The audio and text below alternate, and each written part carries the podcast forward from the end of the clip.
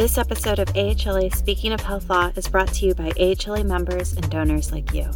For more information, visit AmericanHealthLaw.org.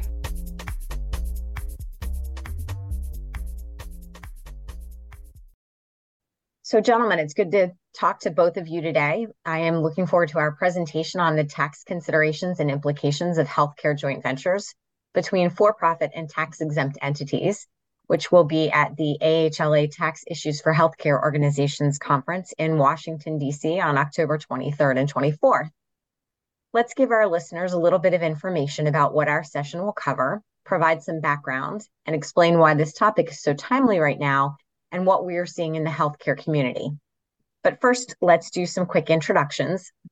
My name is Jennifer Noel, and I am the Corporate Director of Tax at Christianacare Health System in Wilmington, Delaware, where I've been for almost a year and a half.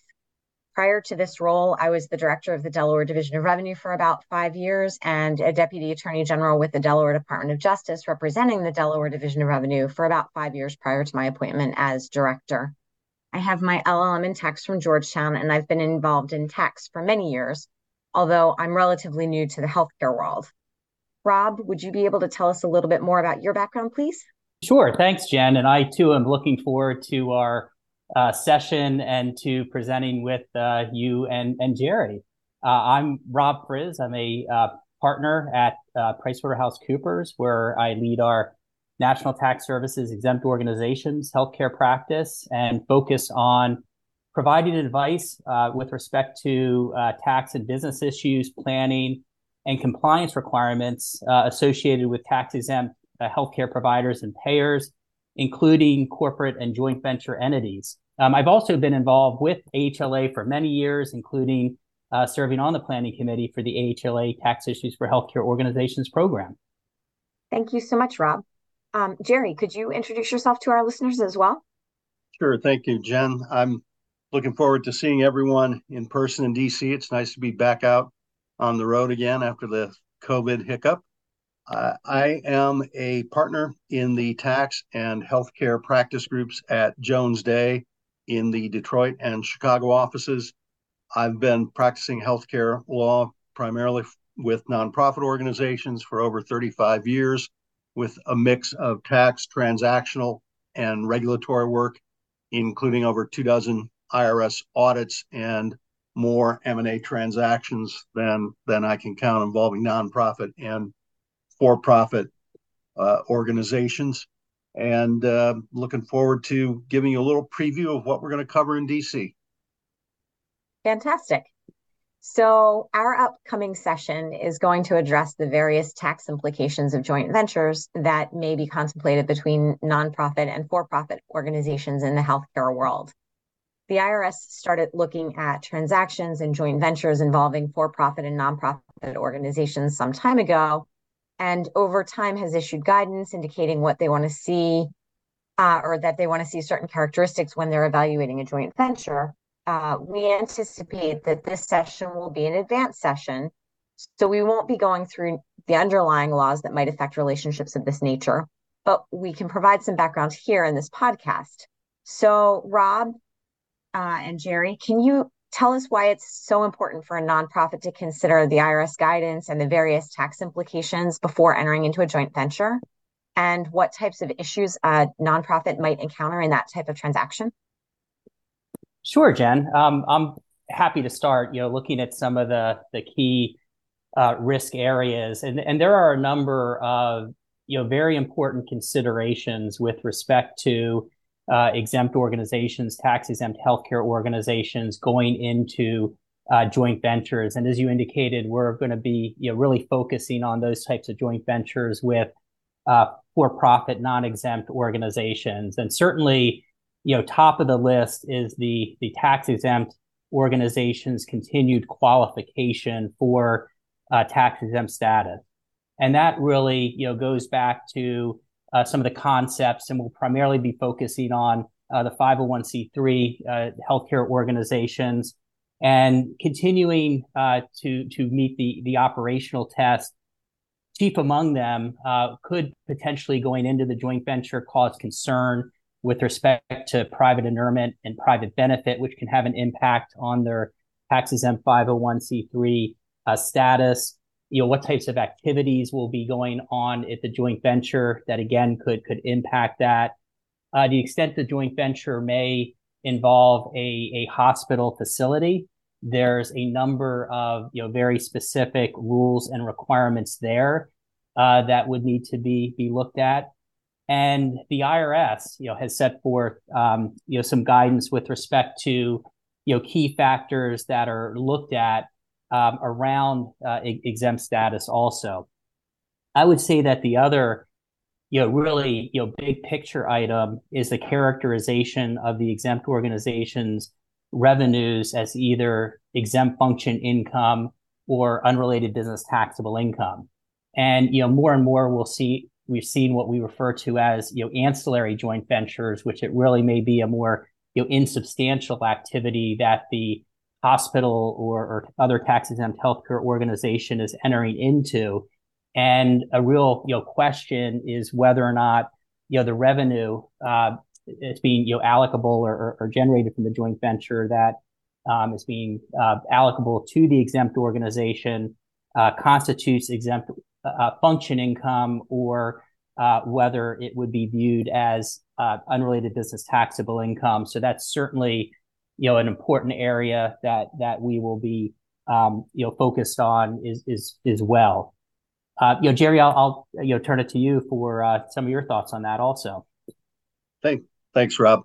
Well, I'd, I'd like to focus a little bit on why our clients care as a business matter and, and why we as tax advisors are likely to be called on more and more to address these issues. I think there are there are three reasons. First, given the state of the economy in healthcare, it's creating challenges and opportunities for our clients. Margins have been hit hard coming out of COVID, and the pressure is going to be immense to both grow the top line and contain expenses. Joint ventures can spread the capital burden and tend to have a lower buy in than an outright acquisition as a means of, of fostering growth for the organization. Second, uh, more and more payers, health plans are looking to contain their costs and improve member care.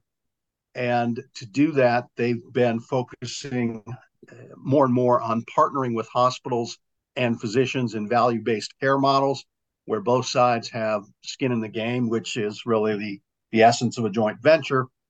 And third, as government scrutiny of private equity transactions increases, including from the antitrust agencies. There may be opportunities to pick off some ancillary facilities and practices that uh, these companies end up shedding as a result of that added scrutiny and, and regulatory challenges. Thank you, Jerry. Um, so that's very interesting that you know we have obviously the different regulatory impacts that may affect the company as well as the perspective coming from the business side of things. Um, can you each provide a little bit of background to our listeners about the different types of transactions we might talk about? You know there, there's as jerry mentioned and I, jerry i think that's a great overview with respect to the business considerations that are driving so many of these these joint ventures that we're you know seeing uh, you know currently in in the market. I think you know why we see a lot of different you know types of, of joint ventures. The ones the types that will really be you know primarily focusing on are are ones that we're generally seeing through uh, flow through entities or partnerships, limited liability companies that are that are taxed as is partnerships. And you know, certainly, you know, ones we're seeing, um, you know, consistent with with Jerry, some of the you know rationales around the the general business conditions are you know joint ventures that that could involve uh, physicians, uh, joint ventures that involve you know other uh, for-profit healthcare organizations that you know bring you know specific expertise, for example, uh, to a specific uh, service line area. Um, we're also seeing, you know, as, as Jerry was mentioning, um, with the payer relationships, more uh, what I'll refer to as value-based arrangements or arrangements in, in the likes of, of accountable care organizations that are involving the tax exempt healthcare organizations as well as uh, for-profit organizations and and other parties. So and, and also I would just say more pure, you know, investor types of of transactions also that are occurring. Um, you know, as I mentioned, primarily, you know, we're seeing through limited liability companies, but we'll certainly be, you know, addressing uh, those types of transactions that may occur through other vehicles, such as a a, a corporate uh, structure as well. Uh, Jerry, I'll, I'll turn it to you as well for your thoughts. Yeah, I I think uh, a good way to look at the joint venture area and transaction structures is through a couple of different themes. First of all, r- regardless of the structure that you're looking at, you can't do indirectly what you cannot do directly. So, for example, um, political activity or or paying excessive compensation or uh, defectively structured compensation where people are getting a share of the bottom line of the organization. And if you have tax exempt bonds, a hospital joint venture could raise private use concerns there. So we'll, we'll talk about those big joint ventures. We'll talk about some of the ancillary joint ventures uh, that may not be substantial. They raise a different set of tax exempt concerns, more on unrelated business income. And uh, keeping keeping those broad principles in mind, uh, we'll talk about the trade-offs that are involved because that's what it often comes down to in the joint venture analysis. For example, if you have a mix of related and unrelated activities, you drop them into a joint venture, maybe with a blocker holding your interest. You might be protecting exemption, and that's usually a good thing, certainly a good thing but you're also effectively paying tax then on all of the joint venture revenue. Uh, whereas if you're taking a little more risk and doing it through an LLC that's not treated as a corporation, no blocker, some of that revenue may be exempt. So you might have a lower tax bill as long as you don't get too close to the line to risk exemption. Uh, another example, we'll talk about 501R and how that intersects with joint ventures, that's another trade off. If you have a hospital joint venture where the nonprofit is in control, you are reducing the exemption and UBI risk, but the joint venture hospital then has to follow 501R. So that's a trade off. And it, it's also a question of risk tolerance. And we'll touch on that as well. There's a, a fair amount of guidance out there from about 20 years ago now uh, some a little more recent, but it is a no rule area for the IRS at the moment. So it, a lot of these structures involve sort of an extension of the existing guidance and trying to apply them to particular joint ventures that the IRS hasn't really addressed head on. And there are there are workarounds to that. You could go for a 1023, for example, but most folks don't have the the time and patience to try to do that to set up a new entity to participate in the joint venture and go through the extensive backlog right now to get a 1023 through. So we'll talk about how you you gauge that level of risk applying the existing guidance to uh, some of the models that that Rob alluded to. Well, thank you. It sounds like it's going to be a very interesting uh, discussion on on both days, actually, of the uh, the conference are there it, it, sounds like there are a number of things that any exempt organization is going to have to consider and there are obviously drawbacks and and um, trade-offs as as you just said jerry. Um, are there takeaways and insights that we hope that we can um, give to people who uh, attend our session at the conference? I'll, I'll, start off here and then let rob take us home. I, I think uh, as i just said it's it's a question of how you recognize and quantify the risks, how you navigate these challenges. That's the big question that we're going to dive into, including uh, a, a, run through some of the common joint venture model diagrams and uh, discussion about how the joint venture rules apply, including uh, kicking around some ideas on alternative ways to avoid unrelated business income based on the guidance that's that's out there in the joint venture area.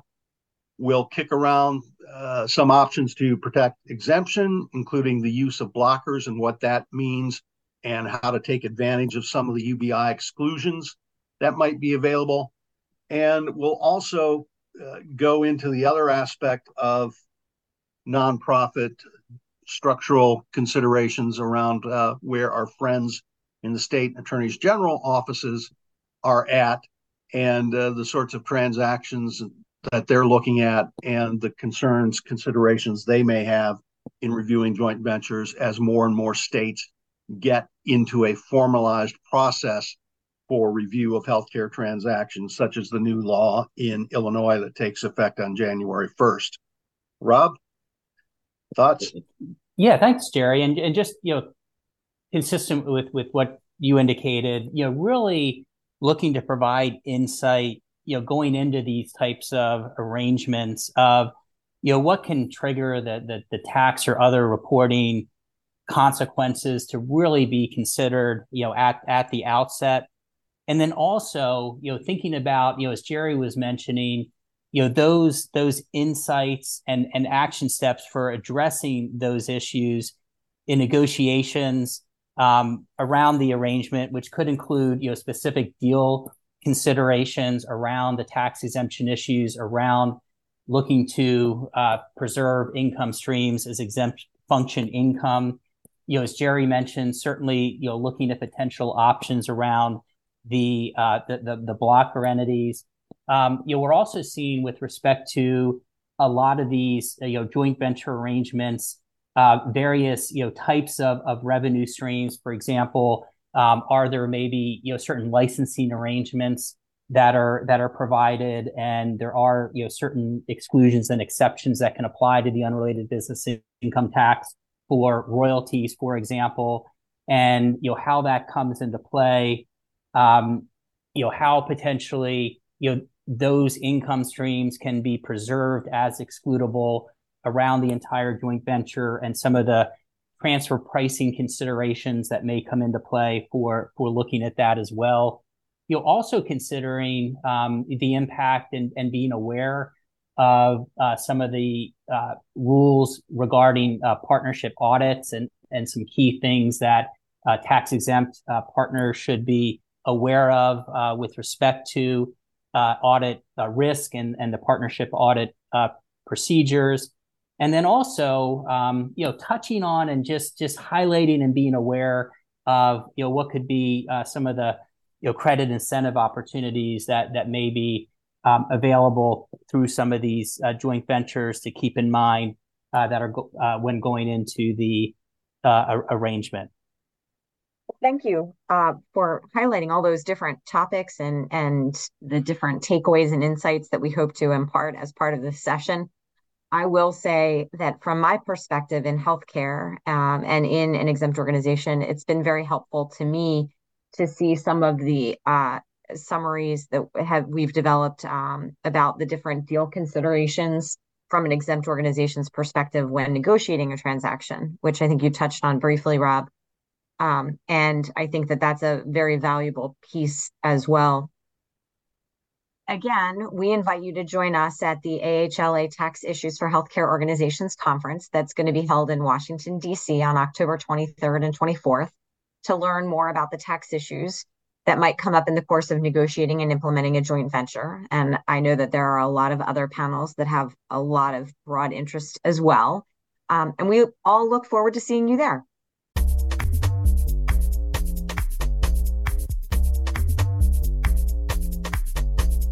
Thank you for listening. If you enjoyed this episode, be sure to subscribe to AHLA Speaking of Health Law wherever you get your podcasts. To learn more about AHLA and the educational resources available to the health law community, visit AmericanHealthLaw.org.